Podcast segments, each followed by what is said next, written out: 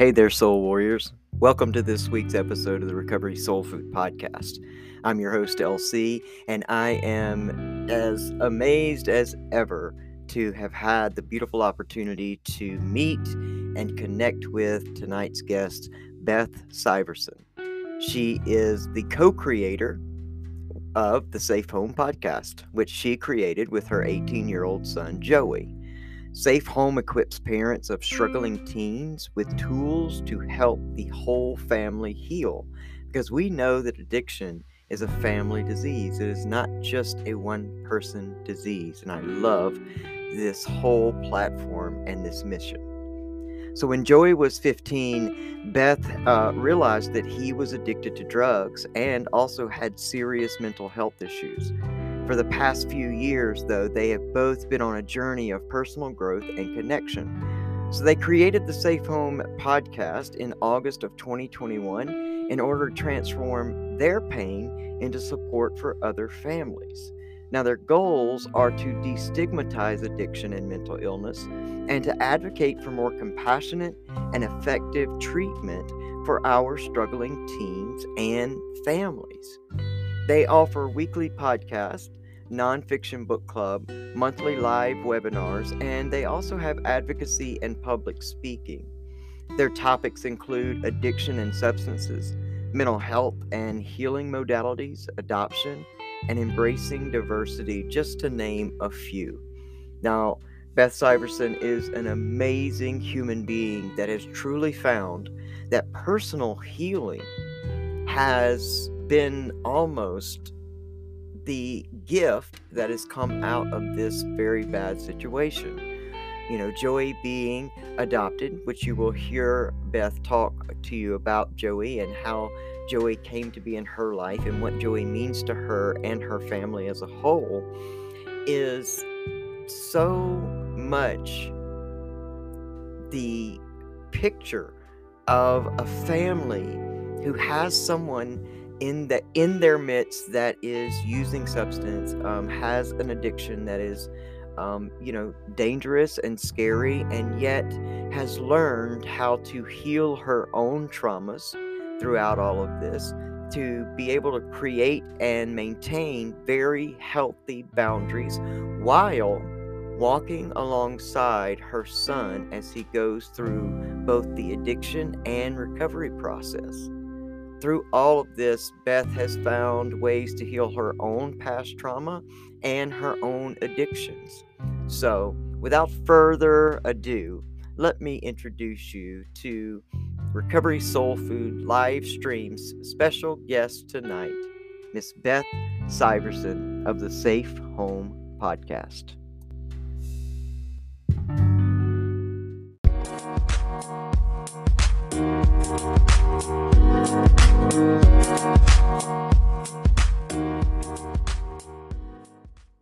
What's up, Soul Warriors? Welcome to Recovery Soul Food. Tonight, this is our Saturday night soul session, and I am so grateful to finally get Miss Beth Syverson here on our show. She is the host, co-host actually, and co-creator of the Safe Home Podcast. Now, this is a podcast that is for, not only struggling teens with mental health issues and addiction, but also for a full family recovery. You know, this is a passion so close to my heart because I too had a young son that motivated me to actually step into recovery and to be the person I am now. And, also coming from the place of being a teen with trauma and mental health issues and moving into addiction at that very same young age, I just really resonate with her message. So I'm super grateful to have her here tonight and to let her share with us her amazing story of, her beautiful son, the adoption process, who he is, and how she's able to see his soul through what's presenting right now in the forms of maybe mental health issues or addiction, or him fighting to just know who he is. As parents, that's what we are called to do, is to see our children for the soul that they are, for all that they truly are, and help guide them towards that. But at the same time, Beth and, you know, her family has learned how to be a healthy support system for someone in active addiction.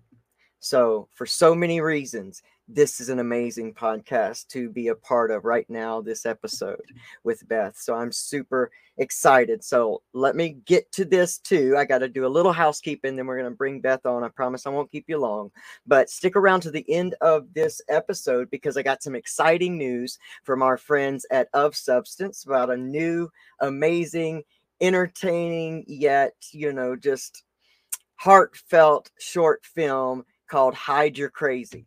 It's going to be an amazing, amazing film, and they're going to invite you to be a part of it. So stick around to the end so you can hear that exciting news.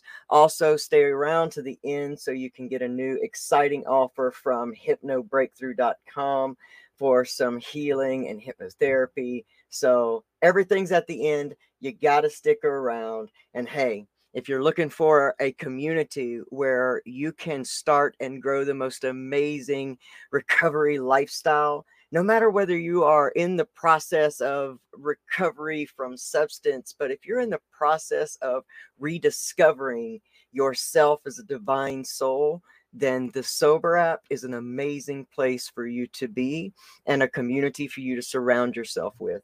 There are so many great creators. Recovery Soul Food is a part of this family. There are so many programs. It's the most outstanding sober tracker and community system in existence. So if you have an iPhone, you can download the Sober app in the Apple iStore. If you have an Android, we might have to go to the thesober.passion.io. And don't worry, I will put all that information in the description, and it will be along at the end of the video. So stick around. You can't go anywhere. But for right now, let's go and meet our beautiful friend, Beth Syverson. I'm probably saying it wrong because I'm from the South, but let's go. Y'all ready? We're ready. Let's go.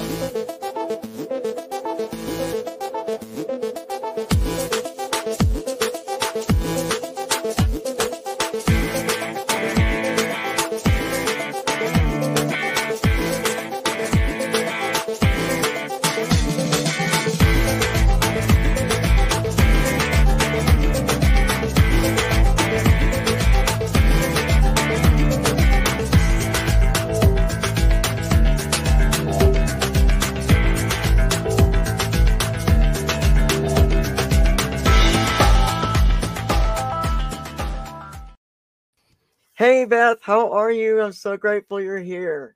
Oh, thank you, Elsie. Great to be here. Wow, that was a pretty cool package you made there. Well, thank you so very much. I am so excited about every guest I have on this season. This season has been just so close to my heart, and I'm so grateful you're a part of it. I love it. So we met through our good friend, Pamela Topjian. She was on your episode, an episode of your podcast. And she said, you got to meet my friend Beth. She's got such a unique story and she just couldn't say enough about you. And so she put us together. And since then, we've done an episode of your show. Now you're here with me. We've talked in between. I am such a fan of what's going on, what you have going with the Safe Home Podcast, your whole story. So let's get into it. Talk to us about how we are come to be here, how we find Joey, the Hello Joey story. Give us how we're here. Okay. All right. Very good. Yes. I adopted Joey with my then husband from Japan. Joey was born in Japan. We adopted him as a baby and he had an idyllic childhood. I have to say we did a, you know, as good as we could. Now looking back, we could have done some things differently, but we raised a beautiful young man and he was delightful. I mean, like I felt like everyone else should be jealous of us because we had it all put together. And then then adolescence hit and Joey, it turns out adopted people a lot of times kind of put on a mask and are a good adoptee You know, they don't want to piss anyone off because they might get given away again. Wow. So that's kind of what Joey was doing. He's always lived with a mask. It's hard for him to even know who he is in real life. Mm. So that whole good boy thing, I mean, part of it was real, but a lot of it was just him masking and just muscling it through. And then at adolescence, he just hit a wall and then all hell broke loose. Mm. So When he was 15, I found out while he was in the psych hospital, I found out from the drug test that they did when he was admitted there that he had been using drugs, a lot of drugs, and I had no idea. So that was a really bad day. I bet. And I thought, okay. And he was in the psych hospital because of trying to commit suicide several times. Oh, wow.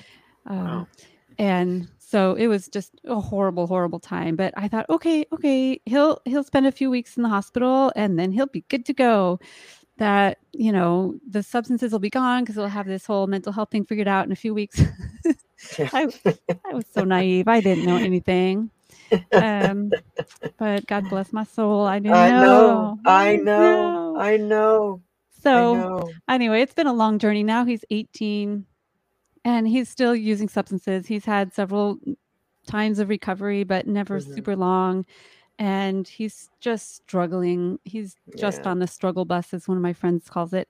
And so we created the podcast when he was in recovery. And it was his idea. And we talk about everything. We talk about substances. We talk about mental health issues. We talk about adoption. We talk about trauma, whatever. All of it. And we're just an open book. And his goal and my goal was to help other families, help other kids not get involved with drugs, or help the parents to not pummel them with punishment and, you know, more trauma when they've screwed stuff up. So we're trying to give parents, especially, the tools they need to be able to walk alongside their struggling kids. So, I mean, it's so good because that's so necessary. You know, you tell that story and, you know, in this very moment, that's what I love about this whole season is, you know, I went through some things like that at 15 where, you know, I had to go to the psych hospital and I'm pretty sure that my mom had that same idea that, this is going to be fixed. And, you know, because I understand wearing a mask and running into that wall where it gets to be too much and, you know, the brain just doesn't process. Yeah.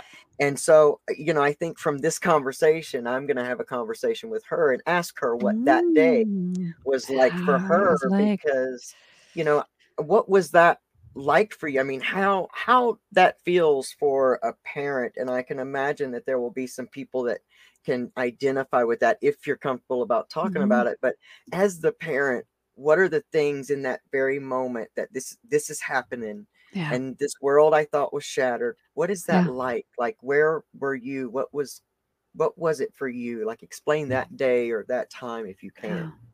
It was just like everything I had, you know, carefully piled up so beautifully in our little life. It just fell apart, like all of it. And mainly in those first days, I was terrified he was going to die. Like, I didn't realize psych hospitals are really pretty safe. Out of all the places he could have been, that was the safest place. But I was scared of him being there. I was scared when he came home, if he would try to hurt himself again. I was just terrified. And the words coming out of his mouth those first few days were just terrifying. He just did not want to be here. The thing that kind of pushed him, there were a couple of things that created that atmosphere where he wanted to kill himself. One was incredibly intense racist bullying from when he was really little. So he's Asian. We lived in a very white, wealthy white area, Huntington Beach, California. And they are just super racist. The kids taunted him every single day, and I didn't know it. Wow. And the teachers even did. Oh, it was horrible. So that was a major factor. And then the other thing was he was using psychedelics and by himself in large quantities. Oh, and he kind of saw the other side of consciousness or whatever it is people see over there. And he's like, I want to be there, that is a whole lot easier than this. And I want to go over there because that looks so much better. So it was really terrifying. And he's picked those up again several times since then. And so it's really scary.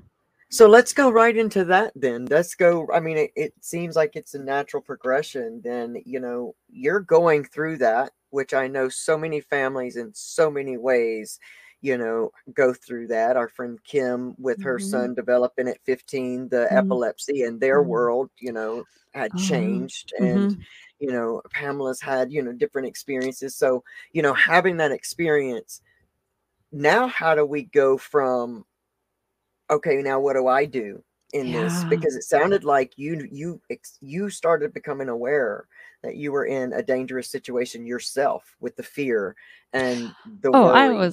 I was a mess. I was just a ball of anxiety. I was not in a grounded, healthy space at that moment. And I, you know, how could I be? I had no idea it was coming. It was like, just like crash. So, but for probably a year, I was the workaholic supermom. I will fix everything. Don't worry. I will find the doctor, psychiatrist, rehab, whatever alternative. I was searching everything. And I will find somebody or something that can fix this situation up. And nothing worked. Not so much. Nothing worked. It was so frustrating. And, you know, our healthcare system is horrible for teens in addiction. They were just no help at all. But honestly, even if they would have been exactly what we needed, it might not have worked because Joey was not ready or wanting to be helped. And I had to really learn that hard lesson that I cannot fix another human being. And there's really nothing broken. It's not like he needs to be fixed. He just needs to be seen and and held and walked beside. He because it's his journey. He needs to figure out if he wants to be healed. Yes. Then he's got to figure out what modality will help him. Absolutely. And so I had to switch from being the cruise director, you know, running this kid everywhere saying, come on, this will fix you to backing off and saying, okay, I'm here. If you want a rehab at any moment in time, let me know. I will hook you up. You know, I have resources that I can give you when you're ready. And until that time, I am here. I am here to talk to, I'm here to just play with. We go out and do stuff now. He's still in active addiction, and we go out to lunch. I take him out for ice cream. We go on walks. We do stuff. And that's awesome. So it's a little different than that tough love, you know, where you just shut the door and say, call me when you're sober. Right. Well, maybe what you've done though has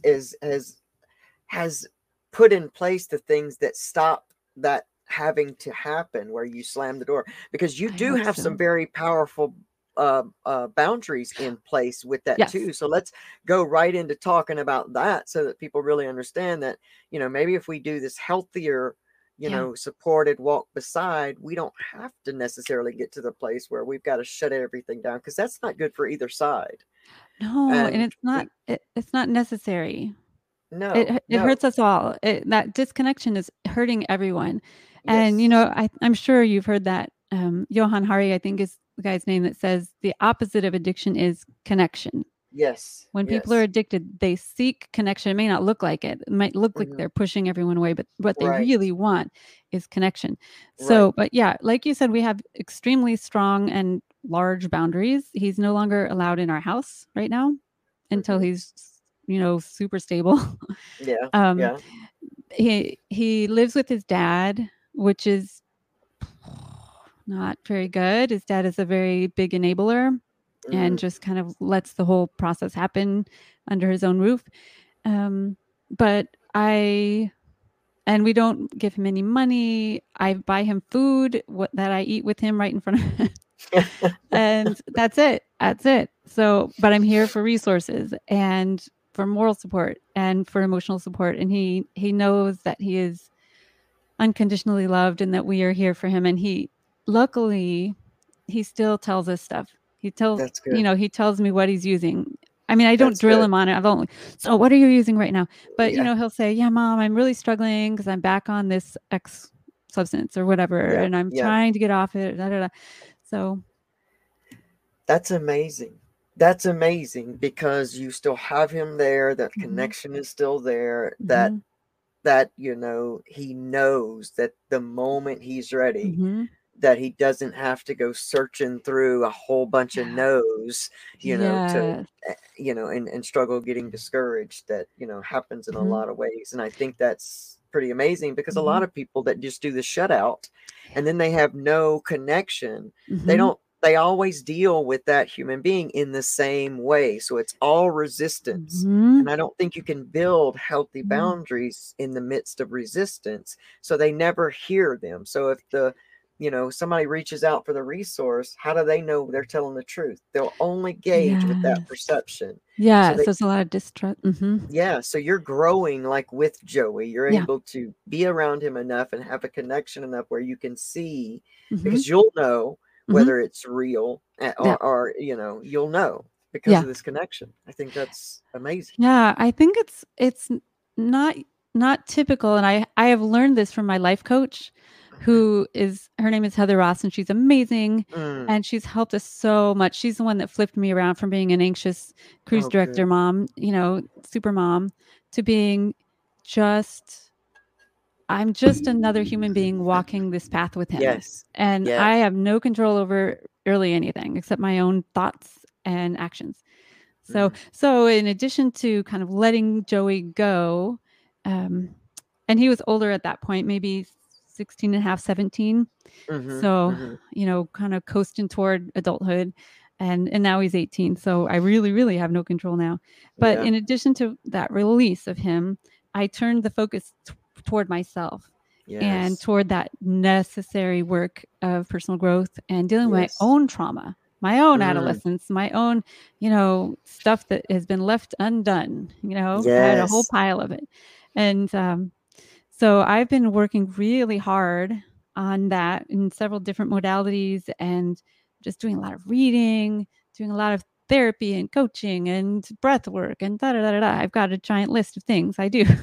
Outstanding. Because that's one of the questions is, I would love for you to talk about some of those lists, just because sometimes we run across a modality when we think we know a lot of what's out there. Sometimes somebody comes along and says something I didn't know, you know, and so it's a great resource. Oh yeah. There's so much. And I, in the process of trying to help Joey, I found a bunch, and then I'm like, well, I guess I'll try them. So, I mean, I've done brain spotting. Have you heard of that? No, see, I've not. Brain spotting was really cool. Okay. So it has to do with finding the part of your brain that is, you know, not the frontal lobe, but you know, the more reptilian part that you don't really access very often. And it's using your eyes, and you look at different parts, you know, your eyes move, and then you find a spot, and then it feels different. And then you stay there, and then the guide, the therapist or psychiatrist or whatever, kind of talks you through. And I was able to, in a couple of brain spotting sessions, find my four or five-year-old Beth. Wow. And her name was Ruby, and she was very exuberant and playful, which is so not me. That was so not me when I was a kid. But I'm like, okay, there I am. Yeah, I can see that. And she wanted to come out and play, and she wanted to, you know, explore stuff. And it was amazing. And it was really neat. I would have continued it if I could have just kept affording it. A lot of times these different modalities, I mean, it's almost like the access consciousness that I was just had Brendan Watt on, and the more I've learned about it, you know, where they are talking to you while touching different, you know, places in the head and working through things. So it's almost kind of the, you know, around the same kind of idea. And of course, EMDR, we know is a great healing modality. So there's so much more in what we're finding out than just medicating issues, because we are a generation of medicated human beings. For sure. And now it's, you know, we're all starting to kind of, you know, wake up and shake off the cold. It's like, you know, and the same with people coming into recovery is, you know, a clear mind is a true conscious mind. I was young, and I was a young musician, and that was my goal in life, was to be a musician. And so, you know, I often thought when I was, you know, Joey's age, that if I would use, you know, psychedelics or substances, I could access a different place in my mind to get music, because that's what all of my hero musicians did at the time. Oh yeah, that's so prevalent. Yeah. And most of them were a part of that 27 club that, you know, they talked about with Janis Joplin and all the people that died at that time and that age, that I planned to die at 27. Wow. It was almost that I did everything I could to live up to that. And it became such a subconscious belief that at a certain point, I didn't know I was operating from that anymore.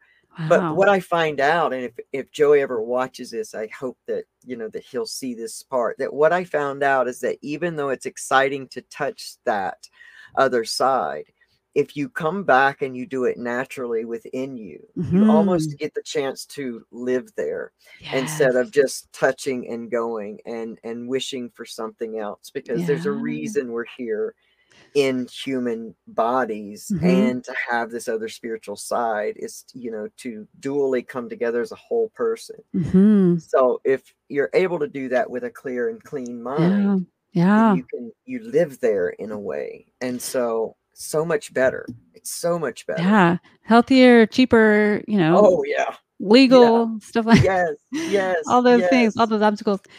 Another thing that's really helped me is breath work.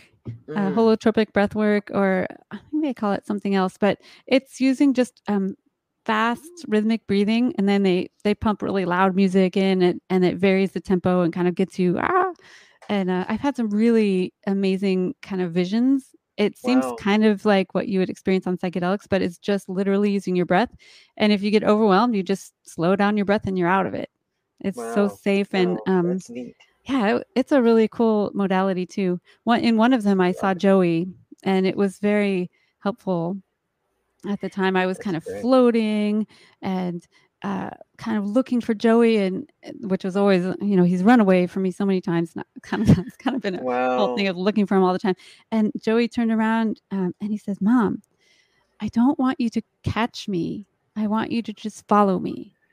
Wow. Wow. So I've been trying to figure out what exactly that means, but I think it means to quit grabbing at him, to quit, you know, pulling and forcing and just walk beside him. That's kind of how I've interpreted it.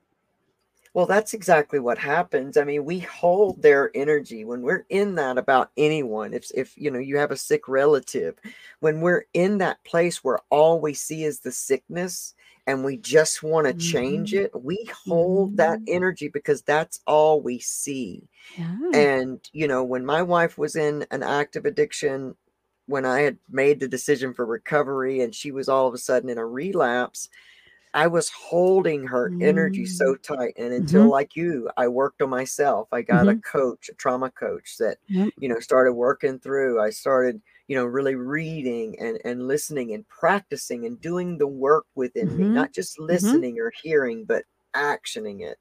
You know, that was when things just started to, you know, break open for me in that way.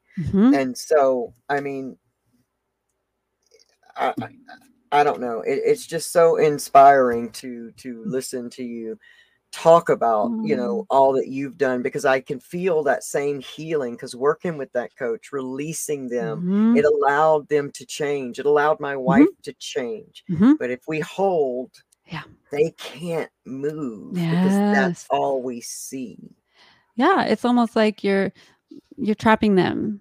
Yes. In that old paradigm. Yeah. Yes. You have to. And the other thing that it's been really helpful for Joey is that he no longer has to worry that his mother's going to completely fall apart. You know, exactly. He can relax and just work on himself and not worry, oh shit, this is going to make my mom go over the edge here. Yeah. And he knows that I'll be okay. Whatever he presents to me, I will be okay. I've got enough support right now, and I'm grounded. I know how to pull myself together, and, I've got many resources, so I'll be okay. So he just has to worry about himself. I think that released a lot of his anxiety, right? He doesn't have to worry about me and the shame. Yeah. And the shame wheel. Yeah. And he knows that I'm not blaming him or shaming him at all. I try not to anyway. Sometimes I say something and he's like, oh, ouch. And so we work through that. But he knows that I am just here. I understand what he's going through as much as I can from, you know, the outside. But I know he's not trying to be self-destructive. It just, you know, he's not trying to hurt me. Obviously, it's not about me. This is not about me. So it releases him to do his own work. And so I'm hoping that this will, I don't know how our story will end, but so far it's allowed us to stay in relationship. So if that's the only thing that it gets us, that's a lot. It is. It truly, truly is. It's more than a lot of people experience with this. And the more you talk about it and the more that you, you know, do things, you know, webinars, the more that you do, you know, all the different things that you do, the podcasts, all that you're doing with that is letting that message of healing spread to the family. And whether it's the way you found healing or I found healing, it gives people permission to find their healing because we live under a paradigm, it seems like in our lifetime, in our world, where to miss someone or to be sorry is to be permanently sad and destructive and stuck and you know, that's how we think that we pay people back. And that's that shame loop and that guilt that has come through so many generations of parenting types, that we realize that hindsight thing. We realize that guilt and shame was part of the entire loop that just keeps you running after addiction and escaping because you're already a raw nerve. I say the suitcase of your soul's already full. It's bursting open. You're a raw nerve. And all you can do, it seems like, is just use to make that stop. It's like stopping the bleeding. Yeah. You know, for a lot of pain. Yeah. Joey has so much just existential pain. I don't blame him, honestly, for wanting to numb that pain. To look at that pain and to deal with it is so hard. And I'm 53. He's 18. I'm starting to deal with my shit finally. And, you know, he's only 18 and 3 of those years he's been on substances. So take away 3 years of rational, you know, ability to work through stuff. So I can't blame him. You know, I probably would do the same thing. But what you're doing now is likely to make it be more like, you know, a shorter visit than someone that has no support and feels more alone as they push back, you know. So having you even educating yourself about addiction, because I have no doubt that you've done that, you know. Oh, yes. Talk to us about what you've done there. Yeah. Are you familiar with the CRAFT method or the CRAFT approach? I don't know. I don't think so. I can't remember what it stands for, but if you just Google CRAFT approach, C-R-A-F-T, it's community something something. It's a way of looking at addiction and addicted people. And instead of shutting the door on them, or instead of doing these interventions where you force them into rehab, you give them positive connection. And sometimes that might look like they're not living at your house, but it's positive. And it's not condoning or enabling everything they do. It's not enabling, but it's, you know, whenever possible, to have a positive connection. And that has been proven to help people get out of addiction sooner and more whole than if it's just punishment and locking people up and, you know, that old CRAFT approach. Yeah. It's really great. And there's a book called Beyond Addiction that talks about the CRAFT approach quite a bit. That's a really great book. Outstanding. Yes, I will absolutely look that up, because I just love everything that you're doing and sharing the story and in making a resource and making a way. And, you know, we were talking about before that you've got, tell us about what some of the things the Safe Home Podcast and platform does. Like you've got a webinar coming up. Talk to us about that and what's going to go on there, and tell me all about that. Okay, thanks. Yeah, so we have a weekly podcast, and then I am just starting a monthly webinar. The first one is March 26th at 10 a.m. Pacific, and it's going to be called It is called Just One More, What My Sugar Addiction Taught Me. So, you know, that instinct to just, okay, I'm just going to have one more cookie. Yep. Oh, this is my last game of Wordle. This is my last whatever. And I promise. And then, oops, I mean, now this one's my last one. Yeah. Okay, no, I guess I'm going to have one more. This one's really my last one. And I'm going to start again tomorrow. All fresh. Yeah. So I understand addiction because of my own addiction to sugar. Love that. So I was super, super addicted to sugar. And I've been off of sugar and flour for 5 years. Oh. And so that has informed my understanding of addiction. I've never used drugs, but I understand Joey's pull. I understand that craving. And so the webinar next Saturday is going to be teaching parents or teaching people who are addicted, wherever you are in this whole paradigm, that addiction is just a brain... It's a problem in your brain receptors, your dopamine receptors. And it's not a moral failing. It's not like a medical condition, really. It's just like a different coping mechanism that your brain has figured out. Exactly. And so dealing with your own personal growth and healing your trauma, whatever you grew up with and you're carrying with you. So I'm going to be talking about how I recovered from sugar and how that's helped me deal with Joey. Outstanding. So what time is that? I know it's next Saturday. At what time? At 10 a.m. Pacific. Okay.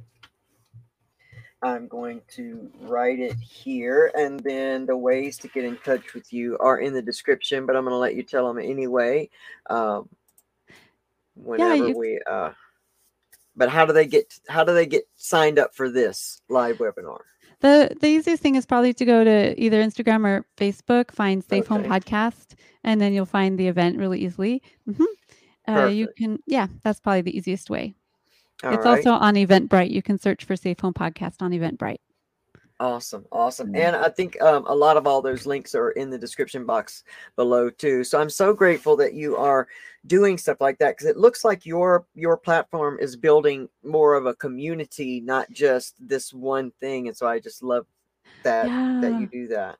I'm also going to be creating a book group soon. We'll do a book probably about once a month, and a private Facebook group is coming, things like that, and a memoir. I'm writing a memoir. Good. Things like that. There's not a lot out there talking to parents of kids who are struggling. Right. Normally we're hiding. We're like not showing our face. We're like, la la la, my kid is just, he's on a long vacation or something. Yep. You know, you just don't talk about it. But I really feel that there's nothing to be ashamed of on anybody's part. Absolutely. And the more we talk about it, right, it's not the parents' fault. It's not the kids' fault. It's just the way things are, and there's nothing to be ashamed about. And so the more we can talk and be open about it, the better. Absolutely. Evolving and expanding through connection with one another. Mm-hmm. It's so true. I mean, because I think that we have this knee-jerk reaction as parents to feel like this responsibility when our kids go out, and all of a sudden this is what happens, because society, you know, has looked back at the parent because, you know, is that the best y'all could do? You know, that kind of thing. Not even, you know, seeing that there are underlying things there, you know, that parents can do the best that they can do. And I believe that most of us are anyway. We're doing the best that we can do at all times. And, you know, I realized when my wife was going through her relapse and our son was, you know, about 13 through 15, and he was having an online gaming addiction.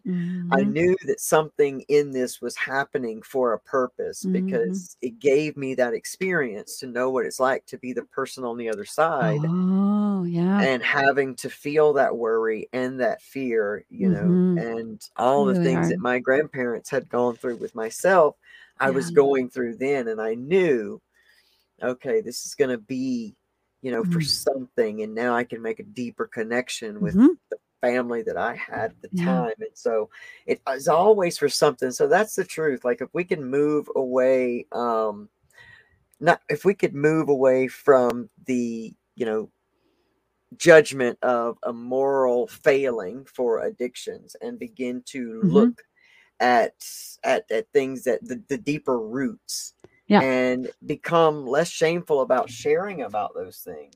And we can help, you know, we can help people move out of that quicker. And I just really think that the way you're doing things with Joey is just amazing for our teenage community, because they're not being seen in this struggle as much as they should be. When, if you ask any addict of my, you know, person struggling in addiction, even in my age, they would tell you, oh, well, I probably started using early, 14, 15. So now we're talking to people at that age. So tell me some of the signs. I think it's I think it's necessary for us to talk to people about what are some of the signs that you started to see at all in Joey that began to let you know when he was using, or were there, is there anything you saw then? But then also we'll look, take it a second part and look at hindsight.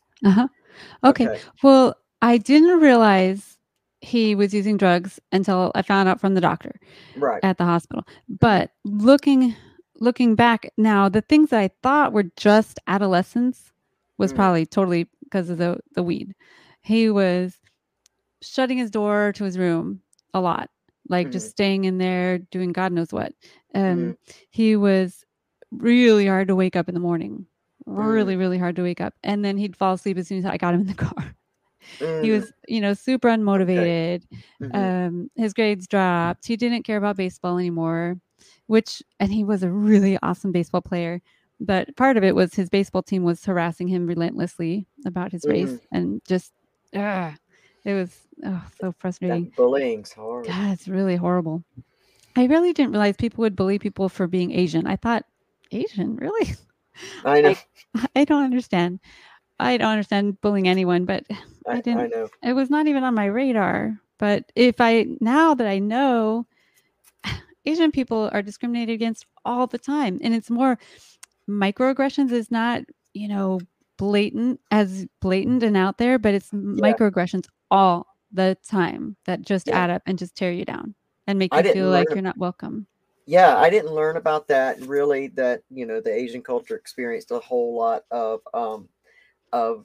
that until Corona, until you know coronavirus started. Really bad. That really started, and then I started doing a history about that and how that started. You know, after Pearl Harbor and a lot of things in, you know, out your way in California, and so, you know, it's really wild what is not in your, you know, reality until it's in your reality. Yes, exactly. You know? And now that I know, I try to let people know that, you know, kids get teased for all sorts of things, and people are just, you know, terrible to each other sometimes. Well, they really are. And if we could learn to, you know, like have an open dialogue in families where, you know, you can know that stuff's going on. It's not like we can stop kids, you know, dead in their tracks from doing these things. I mean, it has to stop at home, in all honesty. Like, there's a lot of things when a bully is bullying, there's a whole lot of stuff going on for that, you know, that person too. That yes, too. He learned, you know, that he or she learned that somewhere, right? Somewhere, and they're acting out from some type of, you know, emotional cry for something as well. So, you know, that all would have to start at home. But if you had that open communication with your kid to where you can hear and say, I'm being bullied, this is happening, and you can work on that together, that would end up being the way that would stop that, you know? Yeah. But, and we did not have that. We looked really well on the outside. We got along beautifully, but we did not have that deeper connection where he was feeling free to tell us whatever was going on. He hid a lot of stuff a couple of years. Yeah. I can imagine that he probably thought to himself, you know, well, I have everything. Why am I not happy? You know, or maybe I should. And so maybe if I just if I pretend, it'll catch on or something. Yes. You know, you never know. I know. In a way, I think he felt that this is what he deserved, or I guess it's just how life is. He didn't know. Mm-hmm. Yeah. And, you know, I'm not of the same race. So his dad is also Japanese American, but maybe he didn't think I'd understand, which I probably wouldn't have understood.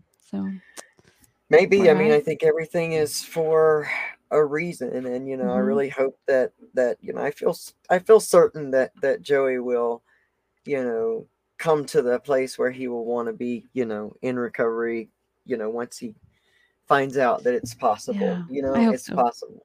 And he will, and he'll find us. I mean, he's got support, and you know, that's a whole lot. We often talk, even when he's using substances, we often talk about when he gets to recovery, that he wants to be either an addiction counselor or he wants to study the brain, or he wants to do something to help other people. Like he has a huge heart for that. That's why we made this podcast. And by the way, when he relapsed and was no longer able to record the podcast because he was just off in his own world, I asked him, I said, well, should I shut it down? What do you want me to do with this? And he goes, no, Mom, I want you to keep going. I need you to keep going and talk about relapse. We've got 2 or 3 episodes about relapse. One of them, him talking to me in using substance, you know, he's that's amazing. Mm-hmm. That's amazing. So he's often, you know, like, so he still knows that he's, I mean, just having that goal in his mm-hmm. heart, in his mind, you know, is helpful already. And that he's at a place where he still, you know, hope still lives there, you know? Yeah. He really wants to help other people. That's amazing.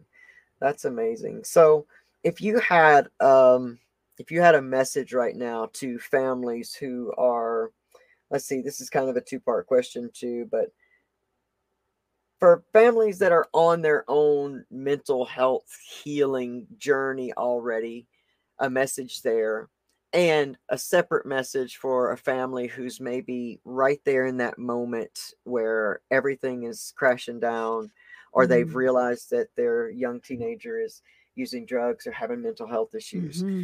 Do you have a couple messages you can give? Yeah. Okay. 2 things. The first one is curiosity. Mm. Instead of punishing or controlling or, you know, grounding your kid or whatever, get curious. Why would they think that numbing their pain with a substance that they had to get illegally somehow underground, why did they think that would be a good solution? What are they trying to fix or cover up or soothe? Mm-hmm. And so that curiosity without judgment, just curiosity, which means really thinking about it, thinking about what trauma they might have gone through, what might be happening at school. It might be a little digging. It might be opening up a communication with them, getting curious and without judgment. That's a really big one. And it took me a while to get there. That was not my initial instinct. I didn't go the punishment route either. That's not quite my style either, but I was just in fix mode. But curiosity is a much different energy. Much different. Curiosity. Yeah. And the other thing I would suggest for parents, especially if you're just going through it right now, is to take care of yourself. It feels so backwards. It feels like, but my son needs me, but they're going to die without me. Well, I don't know. They might die with you. They might die without you. I don't know. But you need to pull yourself together so you can be there for your kid. Mm. You know, that whole, if the oxygen mask falls down from the airplane, you got to put it on yourself. Yes. And then turn around and help your kid. Yes. So healing yourself. And it's so easy in this situation to think that your kid is the problem. Yeah. I got to work on this problem over here because he's a problem. It's never just one person that's the problem. It's a family problem. And so if each person in the family can go figure out what they need to work on, and for everyone, it's going to be different, but just do their own personal growth and your kid will see that and go, oh, really? Yeah. I guess I'm not under the microscope here. And wow, my mom can change and things feel better now. So that's really awesome. And maybe I can change too. So those would be my curiosity and then working on yourself. That's amazing. And I think that it's powerful because it is very true, you know, and like we talked about earlier, you cannot make this problem go away. Like you cannot intervention anybody enough. You cannot shame somebody enough. You cannot guilt them. You cannot punish them. You can't ground them. You just can't. And it seems the more that you try to push at that, the more, you know, they are, you know, then that's what they move towards and they can't break out of that energy. So it's so, you know, absolutely the amazing advice, and I appreciate you sharing it here. And so how do you work on you every day? So what does it look like for you? Is there like a, I guess the question is there a theme to the work you're doing within yourself these days? And I'll just say, you know, for an example, like relationships or communication. Is there a common theme that you're seeing through your personal work today? And what does that personal work look like? Okay. My personal work lately looks like awareness. I'm trying to become more aware of myself, kind of like I'm watching myself from above and going, oh, there you go. You're doing that thing again. You're doing that thing again. Or being aware of my thoughts. I'm working with that same life coach again, and trying to be aware of my thoughts about my self-worth or my, you know, am I allowed to do this work? Sometimes I get self-conscious about this work because like, who am I? I don't know. I'm just a mom with a struggling kid. But to find those things where I just keep running into a wall, my own walls that I build myself. So trying to become more aware. So it's a lot of mindfulness. I'm not really good at meditation where I just sit there, but I do a lot of meditation while I'm walking and while I'm working and while I'm just in tune with what's happening. That's probably the main thing. I love that, because it's not often, you know, I find myself sometimes shaming myself whenever am not able to meditate on a daily basis like everyone else meditates. And I forget and don't give myself credit for all the meditation that I do while I'm methodically, while I'm working and while I'm walking and being, you know, everywhere I kind of go. So I appreciate you saying that.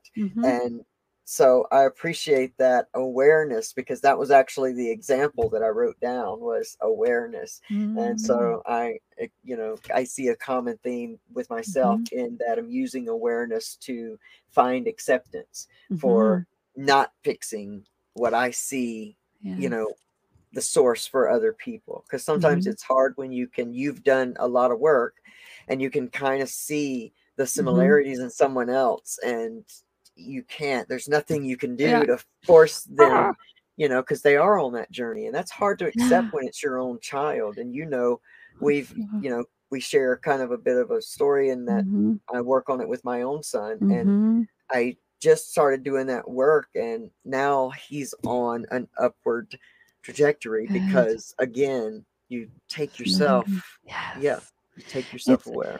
It's so, we feel like we know what the answer is, and if they would just do X, Y, Z, it would fix everything.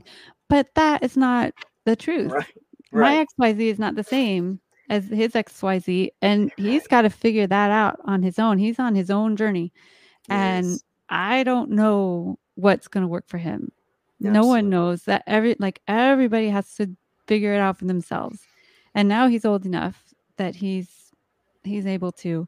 But yeah, it's you just wish if they would only do what I know is the right answer. Yeah. Oh, well, you're so right. You're so right, and you're right, because that advice usually comes from our lived experience, and it would work for us.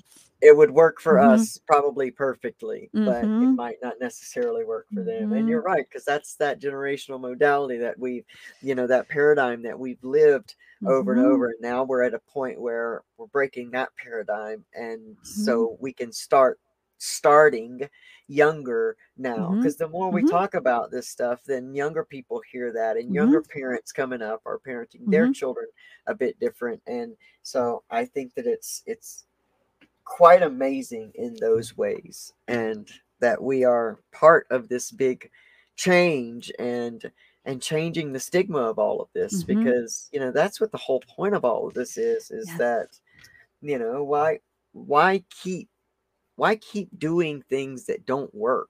Is it perseverance that we just keep doing the same old thing, and eventually it's going to catch on and it's going to work? We're going to show people. I mean, prisons are bigger than they've ever been. No. We can't build enough. Yeah. Is that helping? No, not at all. Not at all. No. Not at all. That contributes to that continuous shaming. And there, they're not getting the help they need to deal with their trauma. No. You know, there's not enough people out there that understand trauma especially in our penal system, but even our healthcare system. More people need to really look at how traumatic experiences that have happened to you completely affect you. Yeah. I mean, come on now. That's not that hard to figure out. No, right? Absolutely not. I mean, it can reshape your brain. In a forming brain, you're forming around these scabs of pain, if you will. Yeah. You're just forming, building up around it. So it's not that it's going away. And I was talking to my wife today as we took a drive, even my mom's generation, that was their just push through, you don't think about all that stuff. You get through it. That's their claim to glory. I've made it through this because I just move on. Yeah. But yet in their lives, you're seeing it subconsciously manifest over and over and over again. And, as we keep coming down generations, we begin now to break that and say, oh, wait. Yeah. So I'm not just a what I'd call a screw up. I'm actually running programs, within through my subconscious, and I'm doing things that I don't even understand why. Yeah. Yeah. Cause when that happens to you, especially when it happens when you're little, you don't have the cognitive ability to understand what's going on. So you just make it up. You make up, oh, I guess this is how the world is. Yep. I have my grandmother is 95 and, I recently had a conversation with her, and, her mother died when she was 3. And so she had to become very self-sufficient very quickly because she was in a poor farm family. And, and I said, Grandma, do you think that affected you at all in your life? She goes, nah, I was just fine. I'm like, how can you be fine? Your mother died when you're 3 and then your dad was abusive. How can that not have affected you? But I didn't argue with her, but I'm like, oh, bless her heart. She, you just power through. Yeah, that generation, they just powered through, but that's not that effective. So I think we can face it, with support, like your program, there's so much out there that is supportive of people. If people can just find whatever resonates with them, find your support and dig into this tough stuff. Yeah. It's tough, but it's not impossible. Tough. It's not, you're right. And it's worth it to do, because all we're doing when we numb the pain through addiction or habits or whatever it is that we're reaching out for, all we do is prolong it. Yeah. And then, there's more to come, so as soon as you're sober, it just rolls over you, and it's coming with reinforcements. It's like a dam that's been just stopped for a minute. And so then it's coming through. Yeah, the sobriety is great, but it doesn't fix anything. That just kind of makes your mind able to deal with it. Exactly. So, exactly. Yeah. That's the difference between, healing the roots and just getting clean and sober. Yeah. And I tried clean and sober so long, and it just didn't work because I was still emotionally dealing with the same stuff. And now I just didn't have the one coping skill that was helping me, so to speak, through that time. So, that doesn't last long. Yeah. And then that helps, bring new trauma to you, because now you're hurting and you got to deal with more of that, Yes. Yeah. And then the life you need to live when you're using drugs causes all sorts of more trauma. Absolutely. Yeah. Absolutely. Yeah. Absolutely. It's always, you're having to go against yourself. And I just, like we've talked about before, I think the more we run away from ourselves and we try to put all the walls up and do everything that we've been trained to do, or we see other people doing, we do all this stuff, we run away from ourselves, the more unrest we feel, regardless of what it is. When we turn around and we move back towards our stuff, meaning going through all the messes and stuff that we in our path to move away, that we come back home and learn that, man, the answers were here all the time. Yes. This is where I lived all the time, And so I just hold all the healing and loving energy around you and your amazing family and Joey. And I look forward to hearing about so many success stories, and thank you for touching the youth of today and doing this for families and teenagers and helping this information get out. I'm constantly a fan of you, Beth, and Joey, and the Safe Home Podcast, and just everything that you all are doing. Oh, so thank you so much. Where can tell us again where people can find you, where you want them to go? I know we've got Instagram up here. Everything's written in the description box, but tell us where people should go right now if they want to connect with you. Yeah, just search for Safe Home Podcast in quotes and you'll find it. We have a YouTube channel and Facebook. Our podcast lives on Anchor. So it lives on all of the podcast apps. And yeah, I'm going to make a website soon. So I can just have you go to safehomesomething.com, but I don't have it quite yet. So just Google us. And you can also email me at hello@safehomefamilies.com. Thank you. Outstanding. Yeah. Outstanding. I'm so grateful that you are here tonight and that we got to have this conversation and just to share what you're doing. I know this won't be the last time. You know, we are now friends in this whole situation. So we will talk often. Yes, we are. Yes. And so I look forward to seeing how your community grows, and also look forward to us collaborating, doing some things over there with the Sober app. And hopefully you're going to get to talk to those guys and see what that's about. Who knows? Hopefully Joey will come back soon. Yes. And I know he would love to meet you. And I told him all about you. And hopefully Joey will be back in the picture very soon. I really hope so. I feel such a kinship with him. It seems that, you know, I really understand from so many deeper levels. I'm so grateful for that. So, and you know, there's just so many people I want to put you in contact with. And one of those people is my friend Alex Captain from Of Substance. And they make short films that are entertaining, but they are also heartfelt about mental health issues and addiction, and they are, you know, like Hollywood style big productions, and they're very short films. And they've got a new one coming up that they are giving us all a chance to be a part of, and it's called Hide Your Crazy. And this is going to be an entertaining horror film that's got a lot of humor and a lot of heart in it. And so they are offering us all the chance to get in on that. And I'm going to put this up right here. You can go to Instagram and follow Alex Captain Of Substance and Hide Your Crazy Film. Write it just like that. You guys get in touch with them, and the link is also down in the description. And get ready to be a part of an amazing, amazing film. And I would love to put you as well in contact with them. I think that your story could hold a massive impact in a very great, beautiful way in a short, beautiful film about your family. So I'd love to put you in contact with them as well, because, you know, when we combine together, you know, we're just better together. And for all of our Recovery Soul Food listeners, and even our Transgender Mentor listeners, my good friend Pamela Topjian and hypnobreakthrough.com is going to give a free full session of hypnotherapy. And that you can get right here. You can mention Recovery Soul Food and go and talk to Pamela and let her know. And that means you're going to get the first consultation session and then another free full session. And Pamela is amazing at what she does, and I just know I couldn't be who I am without Pamela as well. So make sure you hit Of Substance. Make sure that all of you go and follow the Safe Home Podcast with Beth. And did I say your last name right? Yeah, Syverson. You did it right. It is. Okay. Yeah. Yay. Everything's a long I in the South. So make sure y'all check out the Safe Home Podcast. They're on YouTube and anchor.fm. Thank you so much, Beth, for being here tonight. It's just been an amazing conversation. I thank you. I really, really do. Thank you for having me. I just admire so much what you're doing. And I really feel connected to you very much. We're both doing the same work. So thank you. Absolutely. Thank you so much.